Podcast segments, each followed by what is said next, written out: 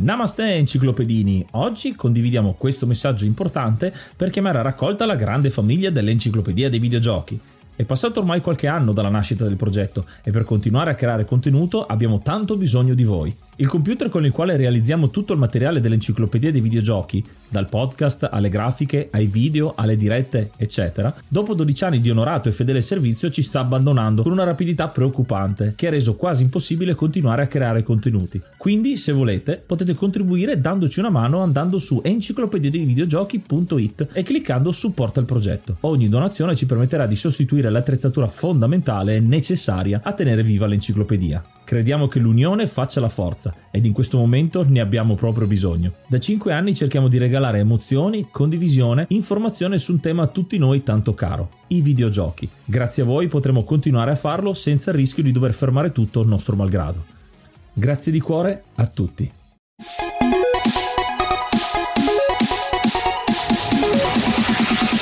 Namaste e benvenuti ad un nuovo episodio dell'Enciclopedia dei Videogiochi. Io sono Ace.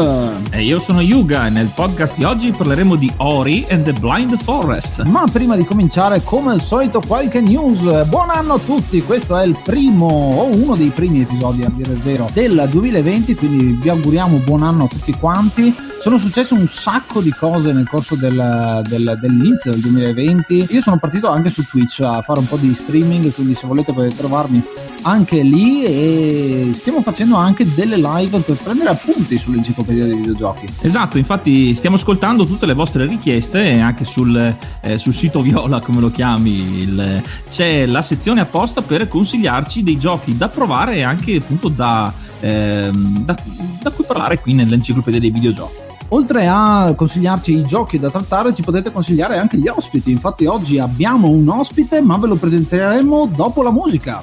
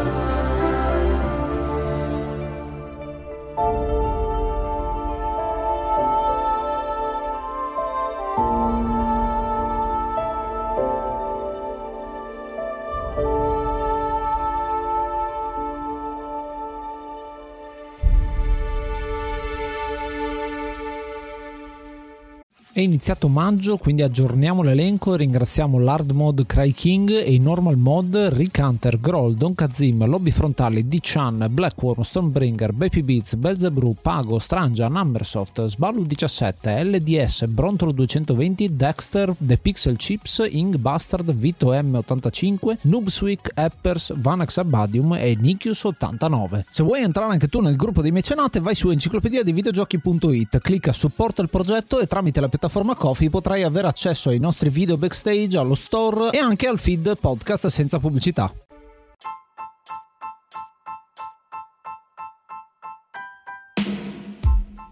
Il gioco di oggi è Ori and the Blind Forest. È un gioco che è stato scelto dal nostro ospite. Il nostro ospite è Crystal Cross Gaming. Ciao caro. Oh, ciao ragazzi. Eh, grazie, grazie, è un piacere essere qui. Grazie mille. Crystal è famoso su YouTube, su Twitch. Sei anche un cantante, insomma, fai un sacco di roba tutte insieme. no, non esageriamo, se no fate partire tutti con la mega aspettativa e poi è difficile stare dietro.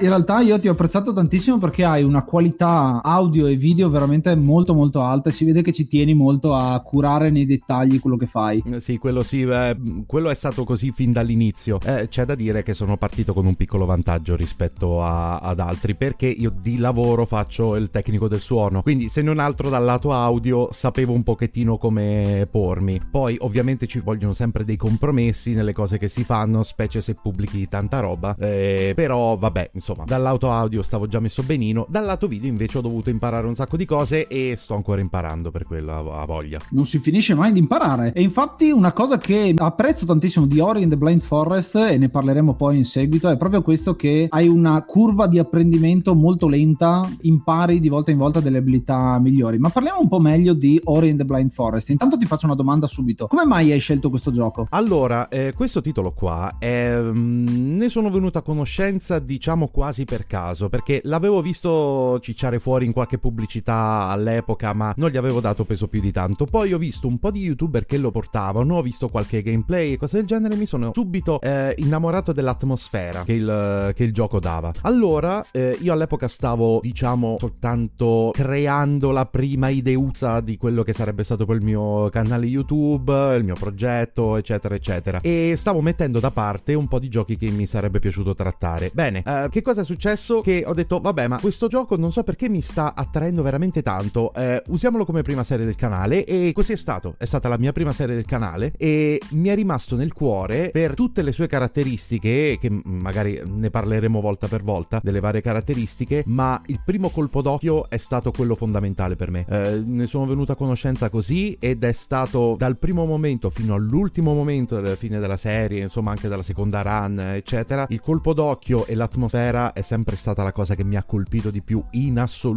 e ne sono venuto a conoscenza sostanzialmente per caso, non, sono veramente contento di, di questa cosa. Non è un titolo così famoso come altri, però secondo me vale veramente tanto ed è uno dei miei giochi preferiti degli ultimi anni. Alla fine è così. Ecco, ed è un gioco, allora, diciamo, uscito nel 2015, sviluppato dalla Moon Studios e pubblicato dalla Microsoft ed è uscito per PC, Xbox One ovviamente e anche per Switch. È di genere un Metroidvania, eh, perché l- l- c'è anche il del backtracking, a tema fantasy. La cosa interessante di questo gioco è proprio lo stile Microsoft, nel senso che sono usciti diversi giochi che hanno questo modo di approcciarsi al gioco che mi ricorda quello che abbiamo visto ad esempio con Brothers come ambientazione e soprattutto come delicatezza secondo me nel trattare certi temi. L'abbiamo visto appunto su Ori e c'era anche qualcosa del genere quando era in sviluppo mi ricordo la, la telecamera dell'Xbox il, um, il Kinect quando si parlava dei giochi di Peter Molyneux che poi sono diventati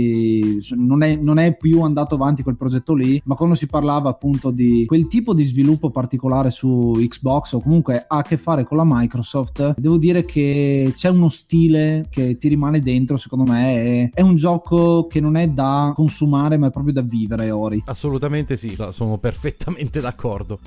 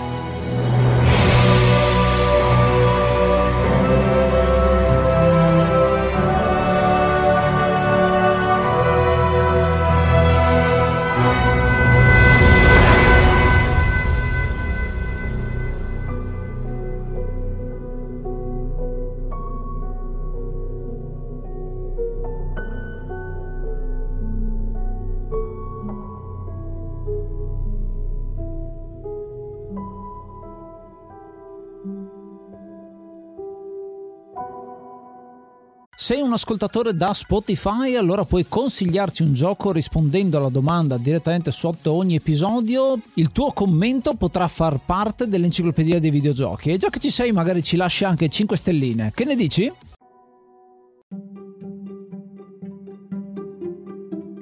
La storia di Ori parte con quello che è la copertina del gioco, effettivamente, dove vediamo questo albero gigantesco, l'albero della vita, che sovrasta quello che è il mondo di Ori, dove è ambientata tutta questa storia. Vediamo un prologo, inizia con un prologo dove ci sono due personaggi. All'inizio non si capisce bene chi dobbiamo essere, perché in realtà all'inizio comandiamo un personaggio che si chiama Naru, che poi si rivelerà essere la mamma di Ori, e Ori è questa creaturina fatta di luce che si muove in giro. Nel prologo noi conosciamo Naru che appunto accoglie Ori, questo esserino che cade dall'albero, comunque viene creato dall'albero e fa parte dell'albero e il tutto ci viene raccontato da una voce narrante, quindi c'è questo albero che parla in una lingua incomprensibile, sottotitolato in italiano ovviamente, e Ori è questo personaggio che si è allontanato dall'albero, è molto bello come è scritto, quasi come se fosse una poesia e vedi le, proprio le parole che compaiono e spariscono nel vento. Quindi anche già solo integrare le parole all'interno del mondo è molto molto interessante. Questo prologo è particolare perché comincia a spiegarci qualche comando di gioco, vediamo che è un gioco bidimensionale, platform, poi scopriremo che è anche un Metroidvania per come è fatto tutto il mondo e in questo prologo succede qualcosa di abbastanza particolare devo dire, è quasi insolito per un certo tipo di giochi. E dopo questo inizio poetico purtroppo finiamo un po' in, con un primo colpo di scena quasi tragico, anzi veramente tragico perché c'è la carestia, quindi non, eh, il cibo comincia a scarseggiare e quindi Naru sacrifica l'ultima parte di cibo disponibile per darla a Ori per farlo sopravvivere. E vediamo che Ori con le ultime energie riesce a recuperare gli ultimi frutti dell'albero ma non fa in tempo a tornare indietro che purtroppo Naru ci lascia. Questa caverna è molto particolare, a me mi ha commosso quando l'ho giocato effettivamente questo gioco ed è proprio studiato per farti commuovere. Anche nel tuo let's play si vede che quasi quasi ti scattava la lacrimuccia. Allora sì, que- mi state dicendo dei momenti che effettivamente sono stati eh, veramente importanti per me perché come vi ho detto prima considerate che questo è stato il mio primissimo gameplay. Cioè è stata la mia prima serie che ho portato sul canale. Ho avuto una discreta dose di, di fortuna a incappare in questo gioco che poi ha significato parecchio per me per il canale e per insomma per, per il tipo di sviluppo che poi ho avuto anche, anche io stesso su youtube perché è un titolo che è riuscito a colpirmi dall'inizio alla fine. Per quanto riguarda questo prologo qua, effettivamente avete ragione, non te lo aspetti lì per lì, anche se qualche piccolo hint, qualche piccolo indizietto te lo davano, ok? Questa è, per come l'ho vissuta io, una fiaba vecchio stile. una fiaba vecchio stile in cui a un certo punto, mentre tutto sembra andare bene, ci sono un sacco di colori, il narratore che racconta eh, il rapporto madre-figlio e poi a un certo punto succede qualcosa che canna malissimo. Eh, in questi casi spesso il genitore, no? Non è che devo citare Bambi, non è che devo citare il Re Leone, tutto quanto, però questa è una cosa che ritorna in questo tipo di racconti e trovi quasi una familiarità. Ammetto di essere stato lì lì eh, verso, verso la commozione perché è un pugno allo stomaco forte, perché l'hanno orchestrata benissimo con una tenerezza esemplare. Questo, questo gioco qua più volte ti dà questo tipo di scorci, eh, di ambientazioni, eccetera. Quindi ti teletrasporta subito in un racconto che piano piano ti porta dentro, poi ti porta dentro, poi ti dà degli altri elementi, senza mai dire una parola, tranne quelle a schermo raccontate dal narratore. Ori viene lasciato solo, Danaro che muore, quindi c'è questo momento molto triste e tra l'altro Ori è debolissimo all'inizio quando viene trovato e si trova ancora più debole perché comunque c'è la carestia e non può mangiare, arriva a trascinarsi fino a un promontorio dove guarda l'albero e l'albero gli dà un'opportunità e quindi quindi è bello perché noi ci siamo immersi nel gioco con Naru che è morta perché abbiamo questo momento triste, siamo dentro Ori in questo momento, lo stiamo interpretando e l'albero ti dà l'opportunità di, di fare qualcosa. Questo fare qualcosa arriva tramite la luce, la luce di Sain o Sain, eh, che è il,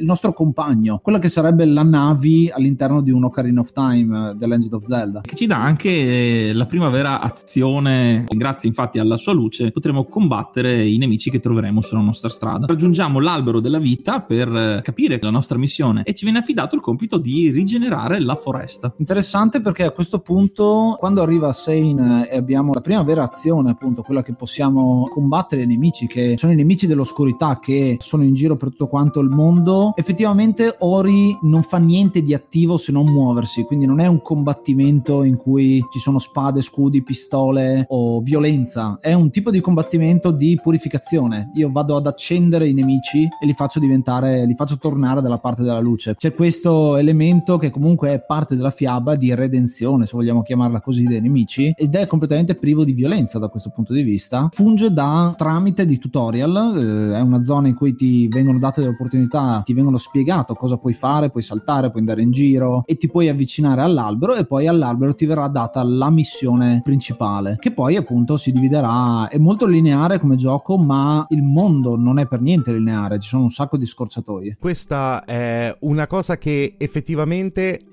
è risultata sia familiare sia un po' strana anche a me perché data la natura dei fiaba e di tutto quanto mi aspettavo un gioco che fosse un po' più tunnel di quello che è in realtà e invece no, mi sono ritrovato con una mappa che si continuava ad allargare e con la volontà di tornare sempre indietro perché a seconda di quello che prendi volta in volta andando avanti si sbloccano delle abilità e hai la tentazione di tornare indietro perché ti ricordi che quell'abilità potrebbe darti accesso a delle aree che prima ti erano precluse. Quello che avete detto riguardo al tutorial è effettivamente super vero, il tutorial ti accompagna moltissimo, però non è che ti fa troppi sconti, ti butta in game senza, senza troppe domande e l'azione quando comincia, quando trovi Sein per la prima volta e quando da quel momento in poi ti accompagna, è effettivamente piuttosto concitata e rimani quasi sorpreso perché fino a quel momento eri lì fermo a contemplare tutto quello che questo gioco ti offriva e poi sei catapultato in un platform che è invece parecchio velocino come approccio. E la cosa che noti subito, almeno questa è una cosa che mi ha fatto effetto immediatamente, ma questa è una cosa che mi fa effetto sempre, devo dire, nei giochi, è proprio un, una cosa che fa parte di me, è la realizzazione tecnica e non necessariamente dal punto di vista o oh, la grafica o come,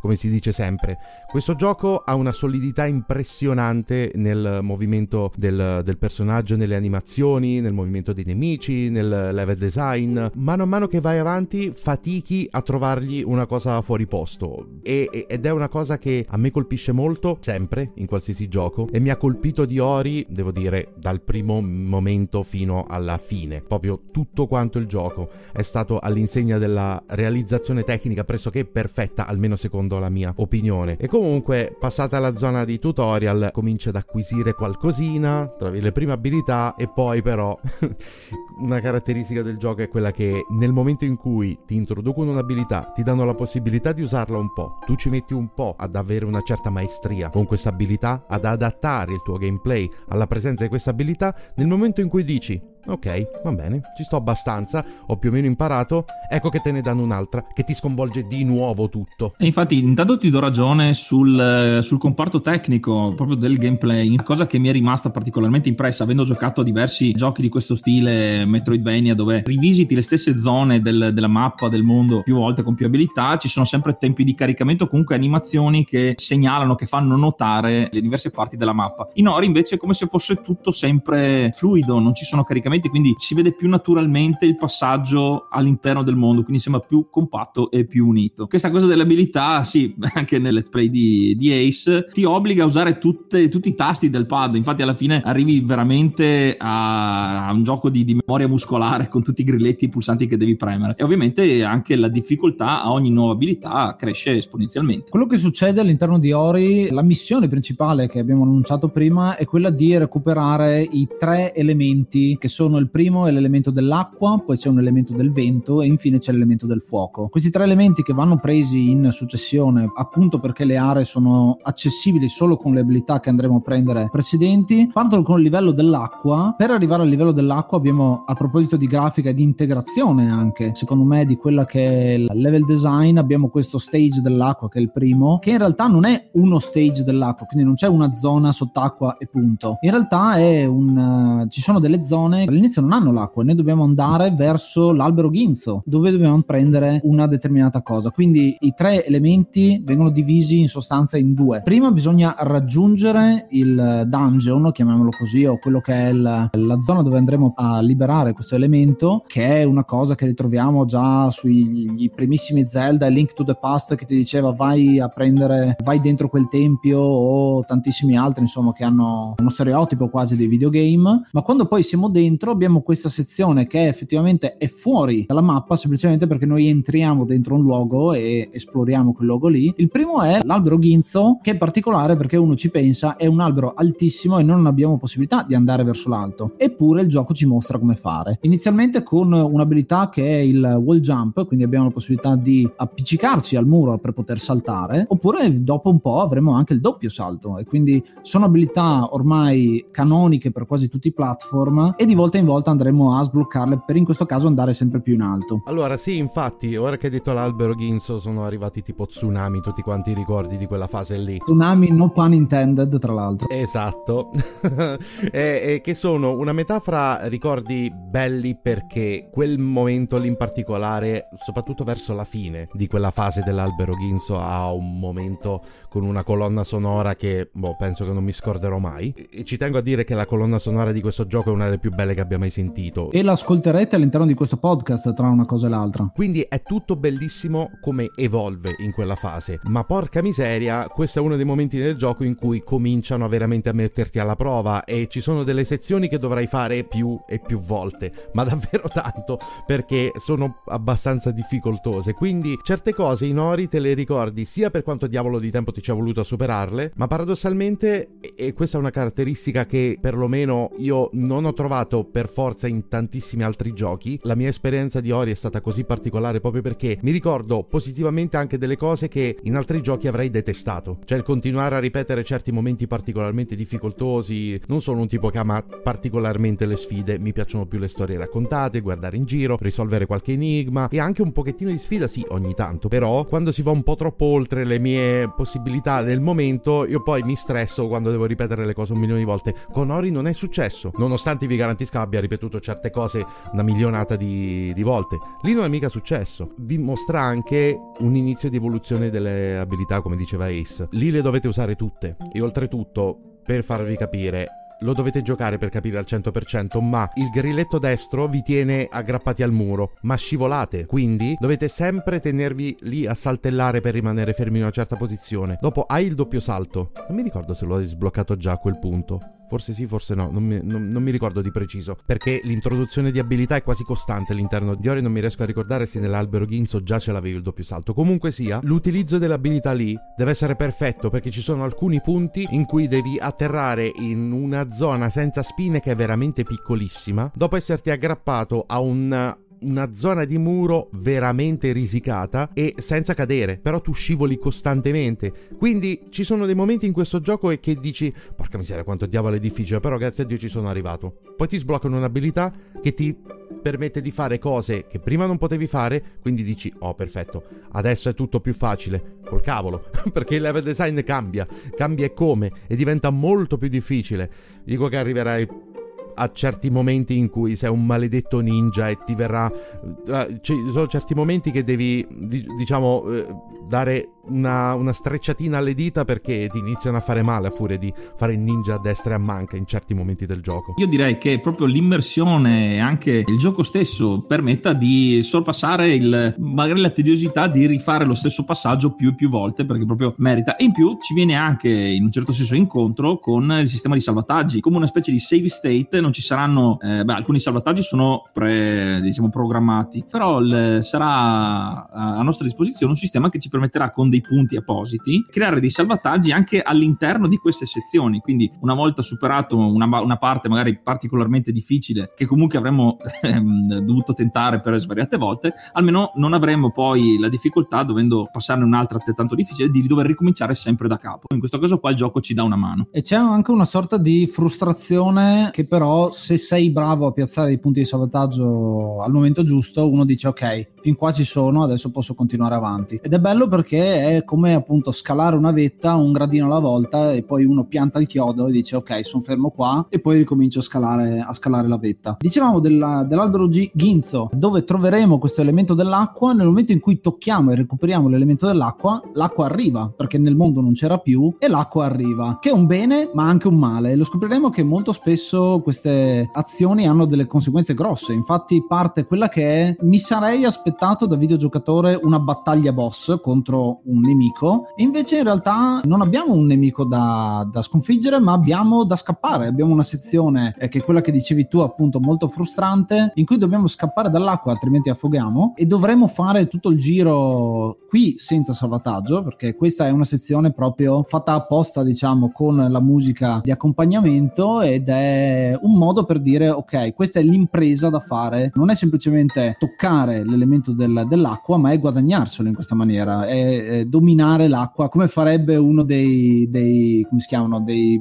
eh, bender, ah, waterbender. dei waterbender di, di, di, altre, di altri media che governano l'acqua quindi è bello proprio per questo perché ti dà aggiunte in più a questo punto conosceremo quello che è il cattivo del gioco o meglio quello che è presentato come il cattivo del gioco che è Kuro. Kuro è questa civetta gigante, completamente nera, ed è il contrario esatto di Ori. Ori è piccolo, è una luce piccolina, dolce e gentile, e dall'altra parte hai un gufo nero che è la personificazione dell'oscurità, da come viene presentato, ed è molto particolare perché ce l'ha con noi e non capiamo ancora perché. Esatto, io il momento in cui ho visto Kuro per la prima volta, porca miseria, mi è preso un accidente perché eh, a descriverlo così forse non rende, ma Kuro è grande all'incirca, boh, non lo so, tipo 60 volte te.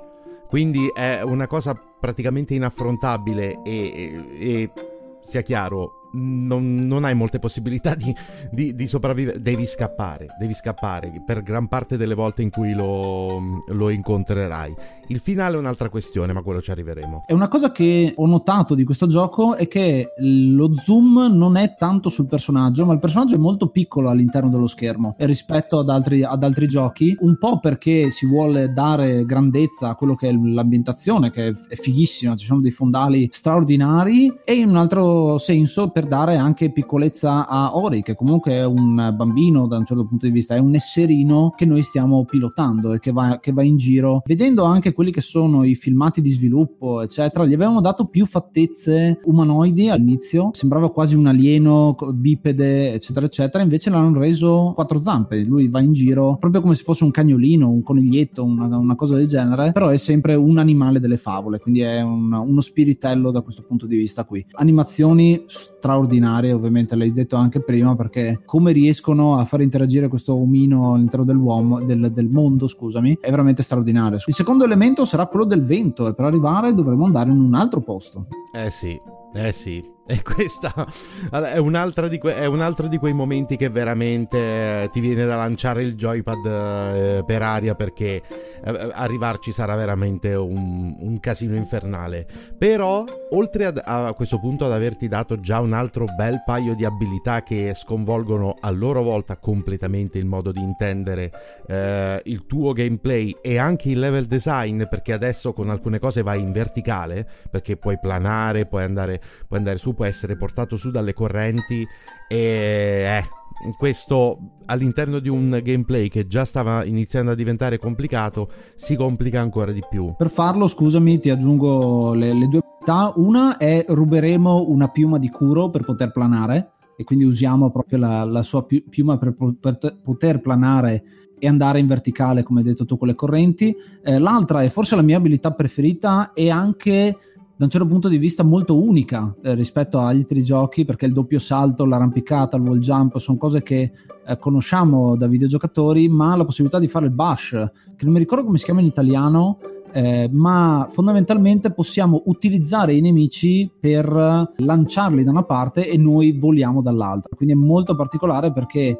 soprattutto contro nemici volanti possiamo concatenare questa cosa e rimanere sospesi a mezz'aria per un sacco di tempo. Lo possiamo fare con i nemici, possiamo farlo anche con delle luci che sono in giro per tutto quanto il mondo ed è veramente assurdo avere un personaggio che non ha le ali eppure lo tieni in aria in continuazione. Esatto, è proprio questo il punto. Quello che vi dicevo prima, cioè che a un certo punto, mano a mano che si sbloccano le abilità, tra cui questa, che hai detto che effettivamente non mi ricordo neanche io come si chiama in, in italiano, questa abilità qui sostanzialmente quando ti avvicini o a un nemico o a quello che il tuo nemico ti sta sparando, o a delle lucine che sono nel terreno, o a un sacco di altre cosettine qua e là, puoi interagire praticamente fermando, comandando in stop motion per un secondo il gioco e orientare il tuo salto verso una certa direzione.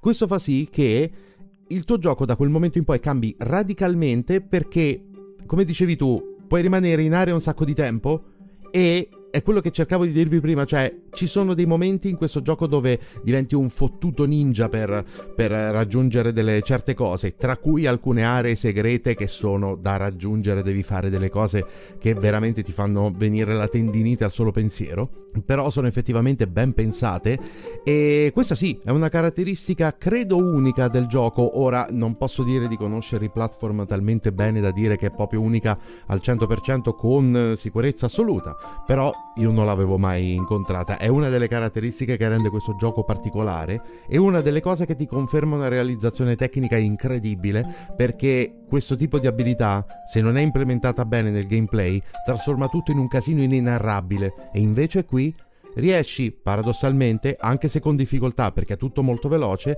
riesci a trovare il tempo di calcolarti le traiettorie con una certa precisione e avendo giocato a qualche altro platform o similari, non è una cosa che hanno tutti i giochi, decisamente no. Infatti, se, se devo ripensare un attimo a un'analogia, viene in mente Cuphead, sì. che c'è il sistema di parry, eh, ovvero, non so se, se, l'hai visto, praticamente l, è una, la possibilità di respingere i colpi o comunque delle, delle certe parti colorate diversamente del, dello scenario per ottenere un salto extra o comunque una, una, spinta differente per cambiare le traiettorie. Quindi quello mi ricorda, mi ricorda quello, però effettivamente in Ori hai più libertà perché proprio scegli il scegli la traiettoria che vuoi.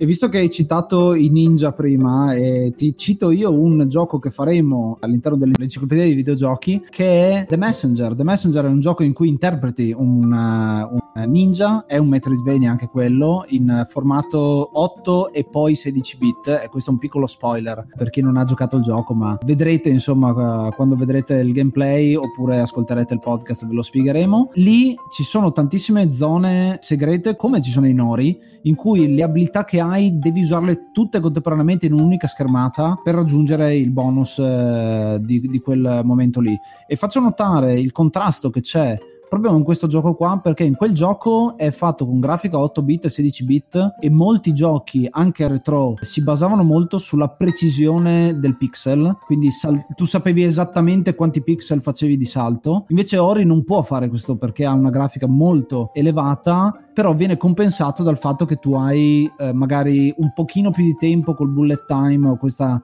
questo momento per pensare un attimino di più e il, la fluidità dei controlli ti permette comunque non è che se atterri un pixel più in là muori, però è molto molto fatta bene, insomma, non, non c'è frustrazione perché non manchi la piattaforma, insomma. Assolutamente, è, è, questo quello che fin dal primo momento mi ha colpito di questo gioco, tra le tante altre cose. Proprio la realizzazione tecnica che fa esattamente quello che, che dici tu. Io mi ricordo bene che certi platform, se pensiamo anche a un semplice devo per forza citare quello, però Super Mario è molto solido da questo punto di vista, la realizzazione tecnica è molto buona e capisci dove stai andando. Certo poi... Eh, Super Mario ha una sorta di, eh, di, inerzia nei movimenti che però col tempo inizia eh, a saper calcolare e cerchi di ovviare.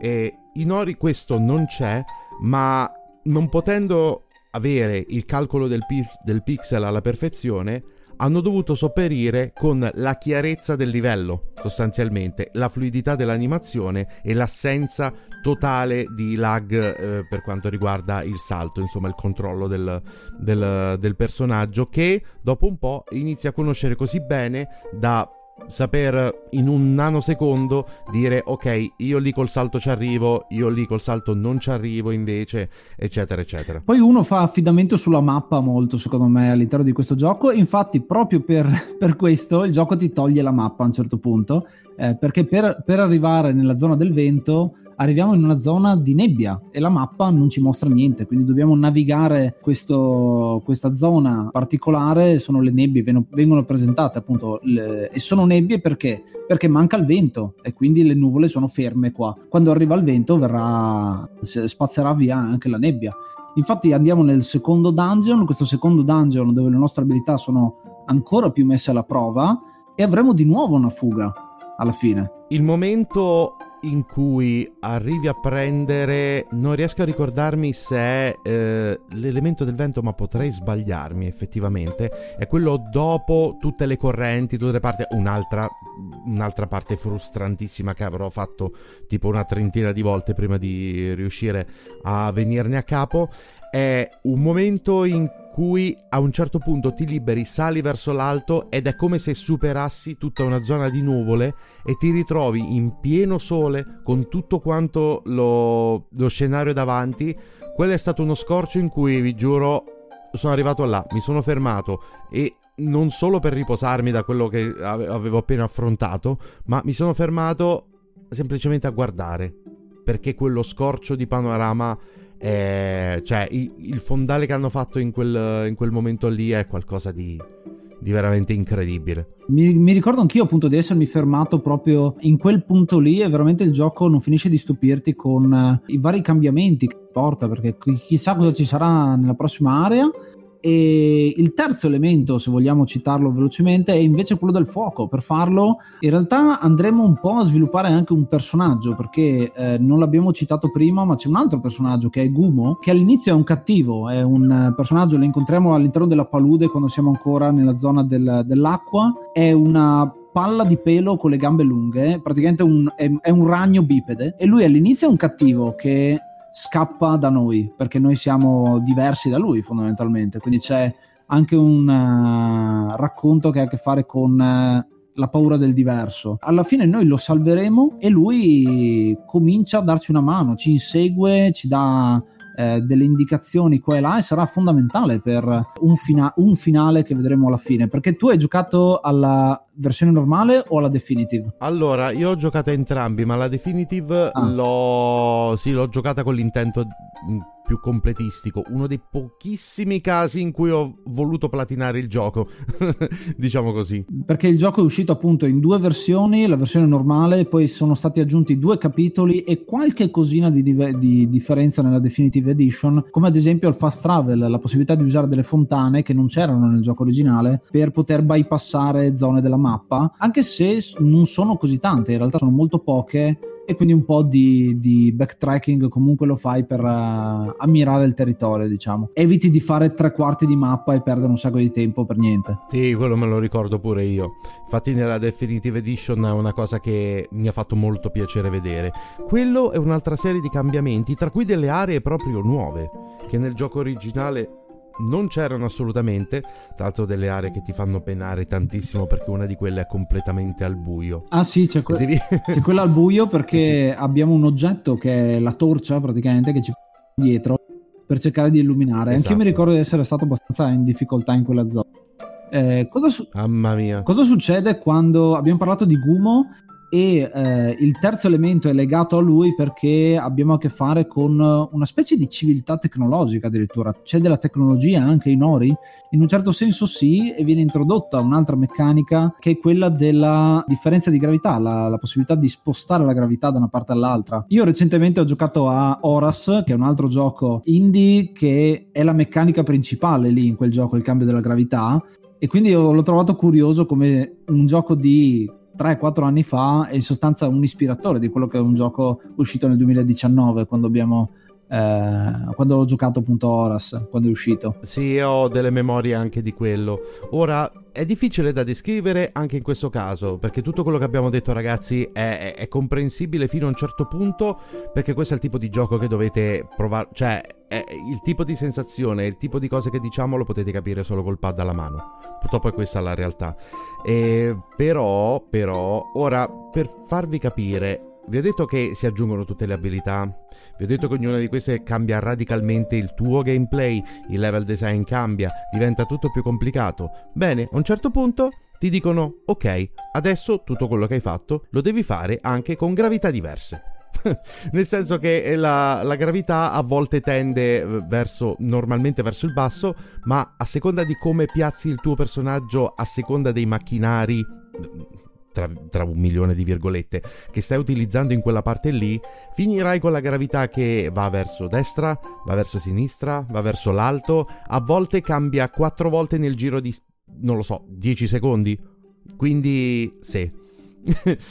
quando vi dicevo che in certi momenti diventerete de- dei ninja che fanno delle, delle, performance senza mai toccare il terreno per tipo 30 secondi, eh, sì, questo è, un, è decisamente un altro esempio. E nell'ultimo dungeon, cioè il più difficile dei tre, sono leggermente più difficili man mano che andiamo avanti è il Monte Oru eh, dove ci aspetta appunto l'elemento del fuoco. Bello perché abbiamo fatto due dungeon che vanno verso l'alto. Qua noi andiamo verso l'alto solo per cominciare in realtà perché il dungeon è fatto come una enorme sala centrale e ci sono tante piccole stanze che sono dei mini giochi, dei mini livelli da completare per poter sbloccare uno sblocca l'altro e pian piano andremo ad abbassare il livello del, del, magma, del magma eh, per poter arrivare alla zona finale. Infatti, il, durante questo ultimo dungeon non faremo altro che salvare il bosco perché la foresta, la foresta sta, sta andando, quindi noi che abbassiamo il livello della lava eh, non fa altro che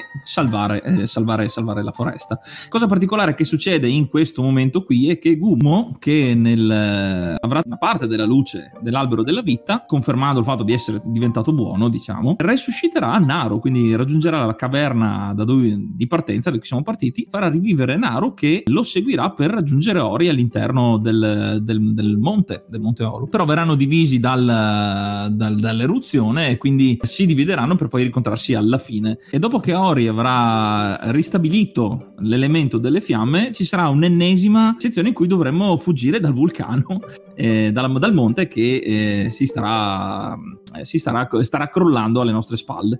Eh, questo è il momento in cui oltretutto eh, inizia quella che è veramente la parte finale del gioco. Eh, va, va detto una cosa, prima di entrare nel monte, il gioco ti chiede se vuoi veramente entrare nel monte, il che vuol dire che a quel punto in poi si abbandona la mappa caratteristica per entrare nel monte e affrontare quello che è di fatto l'endgame. No, quindi se hai delle cose completistiche da fare ti conviene farle prima di quel momento perché se no lì non ci puoi più tornare. Perlomeno per come l'ho vissuto io nel, nell'Ori, diciamo, prima versione. Nella Definitive Edition non so se puoi fare il New Game Plus o qualcosa di simile, ovviamente. Eh, il ruolo che ha Kuro in questa parte finale del gioco è una delle cose che ha finito, cioè ha fatto l'ennesimo passo verso il sorprendermi. Eh, ha fatto. Mi ha, mi ha portato a, essere sorpreso anche sul lato della narrazione perché fino a quel momento ti è tutto abbastanza lineare, ti sembra una fiaba, come quelle che ti raccontavano da bambino, come quelle dei vecchi film d'animazione della Disney, dove c'è il cattivo che alla fine oh, viene sconfitto, no? Dal, in, in, un, in un tripudio di fuga dalle fiamme o cose del genere. Bene, invece il finale rivela la vera natura della luce, di Kuro, del perché ce l'ha tanto con noi, eccetera, eccetera. È molto interessante perché questo viene presentato con dei filmati eh, che andiamo a vedere. E... Raccontacela tu, dai, voglio, voglio, voglio sapere un po' backstory di Kuro e del perché, e del perché succede tutto questo. Allora, premessa, io faccio di solito piuttosto schifo a capire le cose un po' criptiche. Credo sia abbastanza anche libero di interpretazione, sai? Ecco, penso di sì. Però, insomma, ho messo le mani avanti perché, io, diciamo, non sono bravo in queste cose. Per esempio, ancora non ho capito un tubo della fine di Inside. Va bene, eh, d'accordo. Però, eh, in sostanza, Kuro è un essere di ombra. D'accordo? Ce l'aveva tanto con noi perché stavamo cercando di ristabilire la luce esattamente come era all'inizio. Fi- già nei filmati iniziali abbiamo visto che Kuro stava portando via eh, la luce dall'albero, praticamente togliendo energia vitale a gran parte della foresta. Quello che verso il finale capiamo è il motivo per cui ha fatto tutto questo Kuro, che non è semplicemente il cattivo del gioco che fa delle cose malvagie a random perché il cervello gli ha detto così.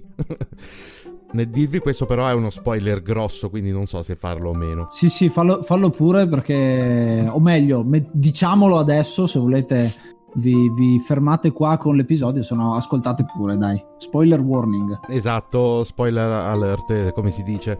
Eh, allora, la luce stava danneggiando sia lui che i suoi piccoli. Ok, Kuro aveva dei piccoli nel suo nido che stavano nascendo, ma la luce li ha praticamente uccisi, no? E sono ne è rimasto soltanto uno, soltanto un uovo. Allora Kuro, preso dalla rabbia, infuriato per quello che la luce aveva fatto ai suoi piccoli, è andato lì e l'ha staccata, nel tentativo di salvaguardare l'ultimo uovo. Quindi, come vede che Ori sta cercando di ristabilire l'equilibrio nella foresta, capisce che in sostanza sta cercando di ristabilire anche la luce, che ucciderebbe anche l'ultimo suo piccolo rimasto nell'uovo. Eh, questo è lo spoiler vero e proprio. Ora, come interpretare questo è una cosa che va lasciata all'interpretazione di ciascuno, secondo me. Eh sì, sì, sì, sì. Infatti, cosa succede nel finale alla fine? Questo è quello che è successo nella backstory con eh, viene rivelato appunto che Kuro effettivamente è un genitore e sta cercando solo di salvare i propri figli, quindi sono, sono facce del, della stessa medaglia, in un certo senso, luce e ombra in questo caso. Alla fine deciderà di fare un sacrificio, decide di sacrificarsi per lasciare in vita proprio il proprio piccolino e affidarlo alla nuova famiglia, alla nuova famiglia che è una famiglia strana, una famiglia composta da esseri completamente diversi uno dall'altro e c'è un finale in cui vissero per sempre felici e contenti, proprio come nelle fiabe, in cui ritroviamo Naru, che è la, la mamma di questa famiglia, Ori, che è il nostro protagonista, Gumo, che si introduce nella famiglia, e il piccolo ovetto, che poi diventerà il, la piccola civetta, il figlio, di, il figlio di Kuro, che, spoiler, spoiler, spoiler, sembra esserci in uh, Ori 2, che è in lavorazione. Mmm Beh, in lavorazione a questo punto dovrebbe essere più o meno terminato perché in realtà esce fra un paio di mesi. Cioè, più o meno, più o meno ci siamo, esce l'11 marzo di quest'anno. Parliamo di 11 marzo 2020, quindi siamo lì. Eh sì, siamo lì. Ori and the Will of the Wisps. È presentato, se non ricordo male, un paio d'anni fa per la prima volta alle E3 e con un filmato che vi consiglio di andare a vedere perché è qualcosa di, di devastante da ogni punto di vista possibile e immaginabile. E la, la, piccola civetta sembra essere parte integrante di questo nuovo corso narrativo. E così come la morte, ma questo posso dirlo tranquillamente perché fa parte dannazione del, del trailer presentato alle E3, quindi non penso che si tratti di uno spoiler, però insomma, eh, non serve che vi dica che non vedo l'ora che esca, vero?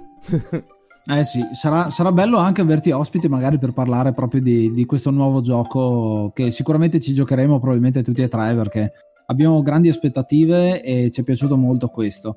chiudiamo un attimo, eh, qui finisce Ori nella versione normale. Nella Definitive Edition vengono introdotte due aree nuove che sono post game effettivamente, si possono affrontare prima io le ho affrontate dopo aver finito il gioco, quindi ti, ti rispondo a una domanda che avevi fatto tu prima. Nella Definitive Edition tu puoi finire il gioco e fare un post game. Ah, ok. Andando a affrontare queste, queste due zone. E queste due zone sono una, quella eh, completamente buia che devi cercare la luce, e un'altra è, adesso non mi ricordo quale delle due è l'altra. Ah, è Lost Grove, che è praticamente la zona dove è nata Naru, da dove viene Naru. E grazie a questa, a questa parte aggiuntiva, è una specie di DLC questo, viene spiegato da dove viene fuori Naru, si vede la backstory, come abbiamo visto la backstory di Kuro, che è un genitore e suo figlio, c'è un ritorno dello stesso tema perché qui abbiamo Naru che è il nostro genitore e vediamo quando lei era piccola, o lei o lui, lei che viene presentata, quando era piccola e c'era il suo genitore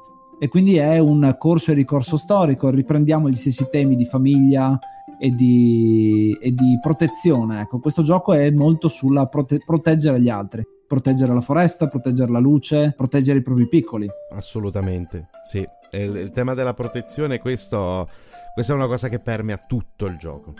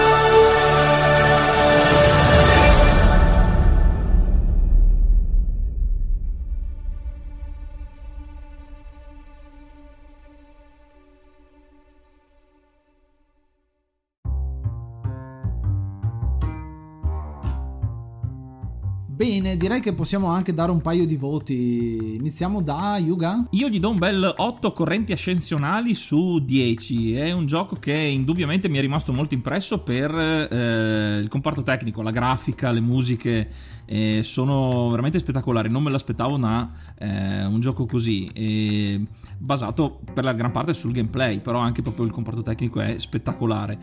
conoscevo mecca- le meccaniche di gioco per quanto eh, ne introduca di nuove er, per il genere dei Metroidvania ed è molto scorrevole, è proprio l'esperienza, l'esperienza di gioco molto fluida, è quella che mi è rimasta particolarmente eh, di tutto quanto. E tu Ace? Eh, io ci do 9 punti di salvataggio perché mi sono serviti tantissimo in questo gioco.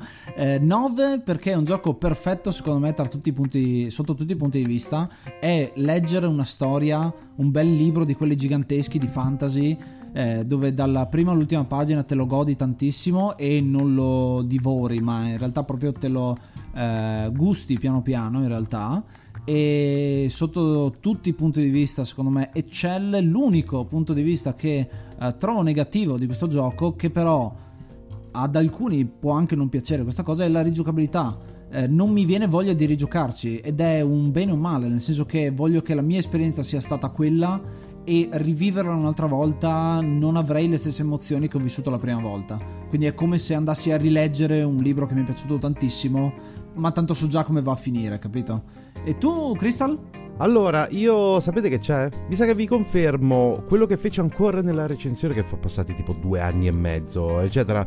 E solo che Ace mi ha fregato quello che volevo dire io, come elemento all'interno del gioco. Volevo dire punti di salvataggio pure io, perché anche a me sono serviti tantissimo. E oltretutto, eh, la cosa che più si è verificata nella mia serie era il puntualmente scordarsi di, di, di fare il punto di salvataggio dopo aver affrontato un, uh, un qualcosa di, di veramente rompiballe, morire subito dopo in una maniera bislacca e stupida e dover rifare quella parte difficilissima. Sì, questa però sono penso di poter dire nove e mezzo ehm, eh, elementi dell'acqua questo è il numero di volte che l'ho rifatta quella parte, probabilmente. Veramente, veramente bello. E tra l'altro, eh, visto che citi della frustrazione, eccetera, ci sono delle compilation su YouTube di gente che muore e, e bestemmia per, per, queste parti del gioco. Però è.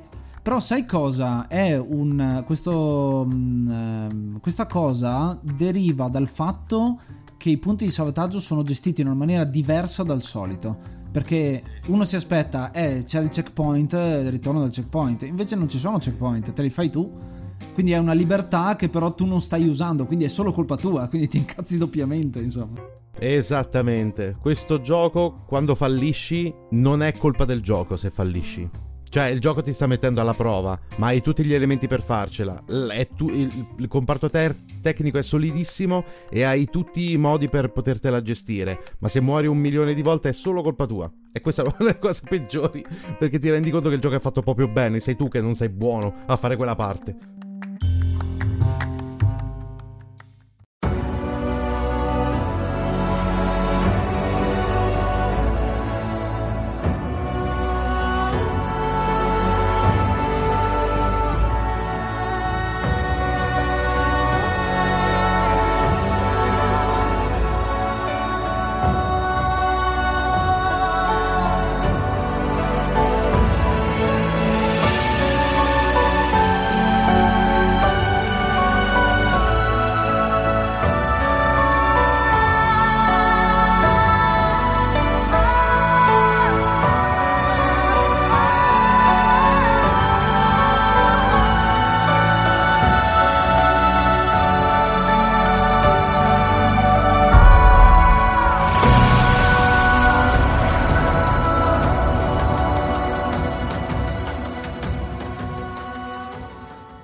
Bene, siamo giunti alla parte finale di questo episodio, eh, però prima volevo chiederti, Crystal, dove dici, ti lasciamo audio spazio, dici dove possiamo trovarti online? Allora, io ho un uh, canale YouTube, e a dire la verità due, però vabbè, per semplicità diciamo uno che si chiama Crystal Cross Gaming e recentemente sono passato anche io su Twitch a fare le live e lì sempre Crystal Cross Gaming potete trovarmi lì. Più tutti i social, Telegram, Facebook, Instagram, eccetera, tutto, proprio tutto l'armamentario possibile e immaginabile. In più tu fai parte anche della QDSS Squad, quindi possiamo trovarti anche lì, mi sa. Giusto? Ah, ok, sì, quello sì, effettivamente. E non l'ho voluto dire perché è una cosa, immagino, temporanea. È ancora in fase sperimentale, quindi io non lo so quanto ancora ci rimarrò. Però sì, tecnicamente faccio parte della QDSS Squad, che è il team che quei due sul server hanno creato per portare contenuti sul loro canale uh, Twitch. Loro ci sono il martedì e negli altri giorni ognuno di noi ha degli slot a disposizione in cui portare dei contenuti. Andiamo in streaming proprio sul canale di quei due sul server. È stato un enormissimo eh, onore farne parte e pensavo che a questo punto avrei già diciamo lasciato il posto a qualcun altro come è, sarebbe stato anche normale da moltissimi punti di vista, però a quanto pare invece ancora l'esperienza l'esperienza continua, quindi sì, tecnicamente il lunedì sera mi potete trovare sul canale Twitch e sul server, solo che non so ancora per quanto, giustamente. Quindi fate in tempo, andate a vedervelo subito, ragazzi. eh, sì, esatto. bene, bene, bene. Quindi, questo era un altro episodio dell'enciclopedia dei videogiochi. Vi ricordo che se avete giocato a Ori e volete dare il vostro punto di vista, eh, questo è un momento speciale che abbiamo introdotto eh, nella seconda stagione. Visto che i podcast permettono l'editing in contemporanea, se avete qualcosa da dire potete mandarci un vocale eh, su anchor.fm, che è la piattaforma dove pubblichiamo e noi utilizzeremo quell'audio per metterlo all'interno proprio di questa puntata, quindi tra poco sentirete la vostra voce se ci avete lasciato qualcosa. Ci sentiamo settimana prossima con un altro episodio dell'Enciclopedia dei Videogiochi. Io sono Ace, io sono Yuga e io sono Crystal, grazie mille ragazzi. Namaste and be brave! Bam,